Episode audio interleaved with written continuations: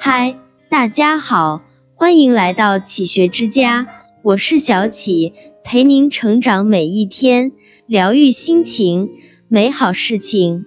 林语堂先生在《苏东坡传》中写道：“一提到苏东坡，中国人总是亲切而温暖的会心一笑。”我想，这大概就是对苏东坡最好的诠释。无论身处何境，用哪种方式，他皆能从困苦中找到岁月的一盏清光。在那个克己复礼的时代里，他活得自然。活得通透，在一条布满荆棘的路途上，他活出了最有趣的模样。最好的人生，当如苏轼一般，能讲究，也能将就。一身处顺境，要讲究。嘉佑二年，二十岁的苏轼意气风发，在这一年的科举考试中，苏轼成功从一众考生中脱颖而出，考中进士。当考生考中之后，往往会修书一封感谢恩师，苏轼也不例外。欧阳修读完苏轼的感谢信后，他说：“读苏东坡来信，不知为何，我竟喜极汗下。老夫当退让此人，使之出人头地。”欧阳修的推崇，让苏轼很快就名动京城。他一下变得炙手可热，人们争相传颂他的文章。私下里，人们找他题字；宴会上，歌女找他填词。苏轼并没有因为突然的出名而惶恐，而是乐在其中，享受生活。在知乎上有一个问题：如何才算不辜负生活？在一众的回答中，有一个回答最令人印象深刻。只有四个字，即珍惜当下。谁都会怀旧，谁都会思乡，谁都会苦闷。可如果只是烦恼，并不能改善自己的心情半分。人生短短数十载，与其一味感怀过去，不如珍惜当下，幸福可期。二，身处逆境，能将就。宋代宫廷规定，饮食不贵异味，御厨只用羊肉。在宋朝时，羊肉最受欢迎，每次逢年过节或宴请贵客时，都会用羊肉来招待。而当时猪肉因为寄生虫和味道的原因，只有下层劳苦人民才会买来吃。作为吃货的苏轼。曾经在京城吃的都是上好的羊肉，后来被贬黄州，就只有猪肉可以食用。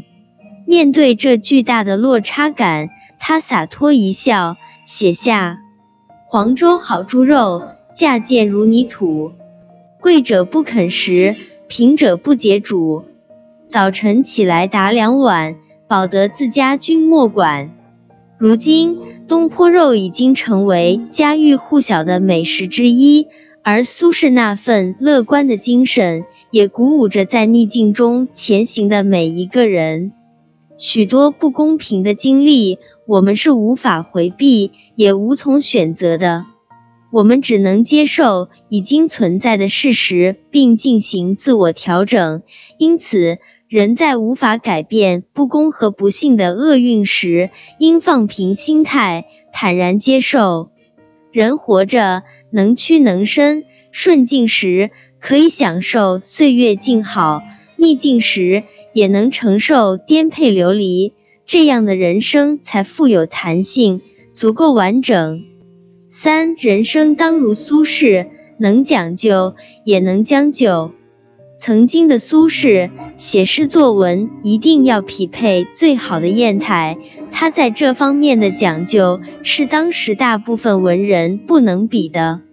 他对自己的砚台十分讲究，早年收集了很多名贵的砚台，价值连城。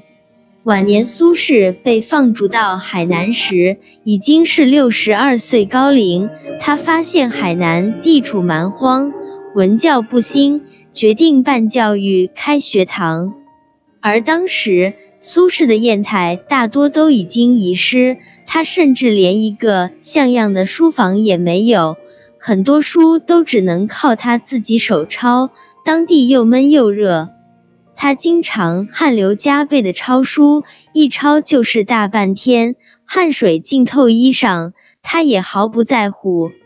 他能用最好的砚台，却也能用最坏的书房。人生起起落落，真正乐观豁达的人，既能享受生活的精致，也能承受世间的无常。即便生活抛弃了你，即便再狼狈不堪，也要把日子过得诗情画意。有条件时讲究，是对美好生活孜孜不倦的追求；没条件时将就，是坦然悦纳一切的胸怀。三毛说。岁月极美，在于它必然的流逝。春花秋月，夏日冬雪。春有百花，秋有月，夏有凉风，冬有雪。若无闲事挂心头，便是人间好时节。最好的人生，就是能讲究，也能将就。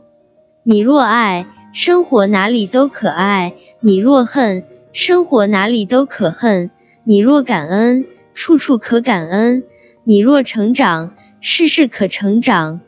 愿你往后的生活，心中有诗意，生活有清欢，在最低的境遇，也能活出最高的境界。